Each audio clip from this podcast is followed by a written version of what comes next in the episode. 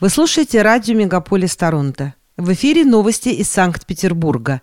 У микрофона Александра Кутузова. Здравствуйте, слушатели радио «Мегаполис Торонто». С новостями из Петербурга Александра Кутузова. Коронавирус до сих пор не отступает, и по сообщению Смольного в стационарах Петербурга лечится почти полторы тысячи пациентов. Из них более 200 в реанимации. 40 человек находятся на искусственной вентиляции легких. 5 тысяч петербуржцев проходят амбулаторное лечение. Карантин соблюдает более 400 человек. Однако некоторое ослабление волны эпидемии позволило жителям города-героя принять личное участие в праздновании 77-й годовщины победы советского народа над фашизмом в Великой Отечественной войне. Праздничные мероприятия начались заранее. В Ледовом дворце и в зале Октябрьский состоялись концерты для ветеранов. Но, конечно, основные события развернулись 9 мая. В 9 часов утра зажегся огонь на растральных колоннах, а через час начался торжественный парад на Дворцовой площади, почетными гостями которого стали ветераны Великой Отечественной войны и жители блокадного Ленинграда. В полдень в честь праздника Победы был дан залп из пушки Нарышкина бастиона Петропавловской крепости. Чуть позже с площади Восстания по Невскому проспекту отправилась колонна ретро-автомобилей, в которой разместились ветераны-фронтовики. Затем с площади Александра Невского стартовало шествие «Бессмертный полк». Людей действительно было очень много. Шли даже очень пожилые горожане, но было и множество молодых людей, семьи с детьми. Возглавили шествие музыканты, волонтеры и руководство города вместе с градоначальником Бегловым. Движение колонны сопровождали фронтовые песни и музыка, горожане приветствовали бессмертный полк из окон домов. А люди, проходя по главной улице города, несли и несли портреты своих родных. Тех, кто сражался на Халхинголе, прошел финскую войну, воевал на фронтах и партизанских отрядах Великой Отечественной войны, участвовал в боях с Японией, трудился в тылу.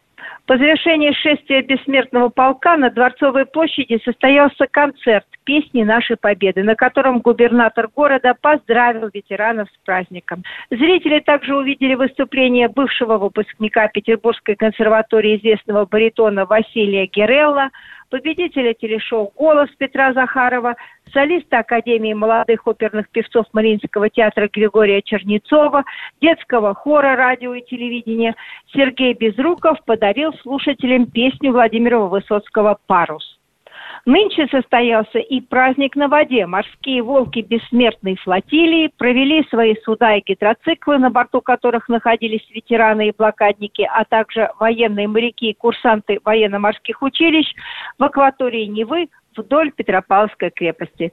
А вечером в городе прошел красочный праздничный салют, который приветствовали и взрослые, и дети.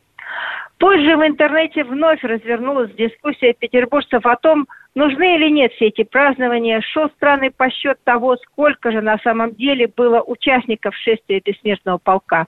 Однако ответом на это может быть следующее. Мы, ныне живущие, не можем стереть из памяти великий подвиг и великий труд тех, кто, собственно, и подарил нам эту самую возможность обсуждать этот и другие праздники, а на самом деле подарил нам возможность родиться на свет. Напомню, что Гитлер планировал, и это документально зафиксировано, сначала герметически блокировать и разрушить Ленинград артиллерией и авиацией, затем предполагалось, что выжившие мирные жители и гарнизон будут вынуждены зимовать в блокированном городе, то есть неизбежно умирать от голода и холода, а весной немецкое командование планировало легко войти в Ленинград, взять в плен или вывести все, что осталось живое вглубь России, сравнять город с землей и передать район севернее Невы Финляндии.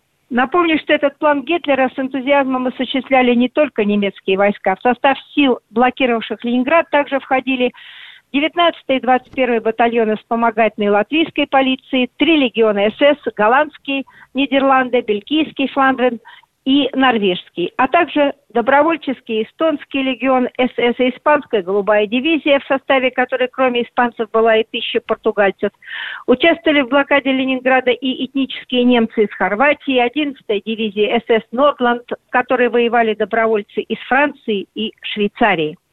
Город блокировали финские эсэсовцы, Финляндия также предоставила свыше 300 своих военных самолетов. Все эти объединенные фашистские силы вели ежедневные бомбардировки и артобстрелы более трех миллионов голодающих мирных жителей, в том числе детей всех возрастов. За 900 дней блокады по городу было выпущено около 150 тысяч снарядов и сброшено свыше 107 тысяч зажигательных и фугасных бомб. Нацисты были так близко к городу, что могли легко следить за горожанами в свою оптику и совершали воздушные налеты, ведя прицельный пулеметный огонь по безоружному населению. Особо тщательно уничтожался помеченный красными крестами транспорт, вывозивший раненых и детей. Предпринимались и попытки штурмом овладеть городом. Нацисты рассчитывали и на голод, настоящий средневековый голод осажденных крепостей, холод зимой, отсутствие водоснабжения. Однако ленинградцев это не сломило, и они не только выжили, они нашли в себе силы бороться за победу и выполнять свой долг, свои обязанности. В городе работали заводы, функционировала медицинская служба. Несмотря на отчаянное положение, блокадники не пережили ни одной эпидемии. Создавались произведения искусства, велась научная работа, дети учились, а артисты выступали на сцене. Нельзя не уважать и не гордиться такими людьми. Нельзя сделать вид, что этого вовсе не было. Нельзя быть настолько неблагодарными. И это не отдаленная история до исторических времен. Это жизнь ближайших прямых родственников, ныне живущих петербуржцев, даже не прадедов, а наших бабушек и дедушек, которые в то время были молоды, и наших родителей, которые были детьми и наравне со взрослыми переносили все военные тяготы, о которых теперь должны знать их правнуки.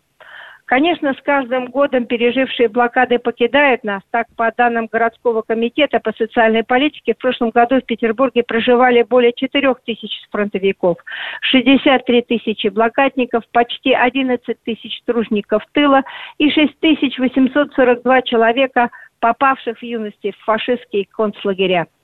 Петербуржцы не могут забыть или отменить этих людей и их жизнь. Это невозможно в помощь нам многие факты.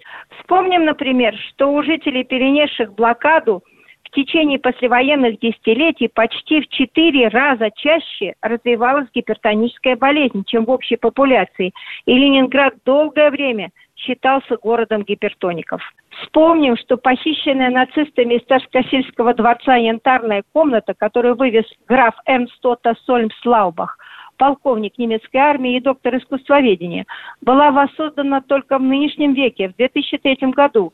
А последние реставрационные работы по восстановлению разрушенного фашистскими бомбардировками и сожженного дотла Петерговского дворцового комплекса завершились всего лишь 10 лет тому назад, в 2011 году. Вспомним, что леса Ленинградской области до сих пор исчерчены незаросшими окопами, и в их земле еще не найдены все братские могилы пропавших без вести бойцов, прорывавших блокаду Ленинграда. Всего четыре года назад, в 2018 году, вновь были найдены останки более 300 красноармейцев, погибших в 1943 году у Красного Бора.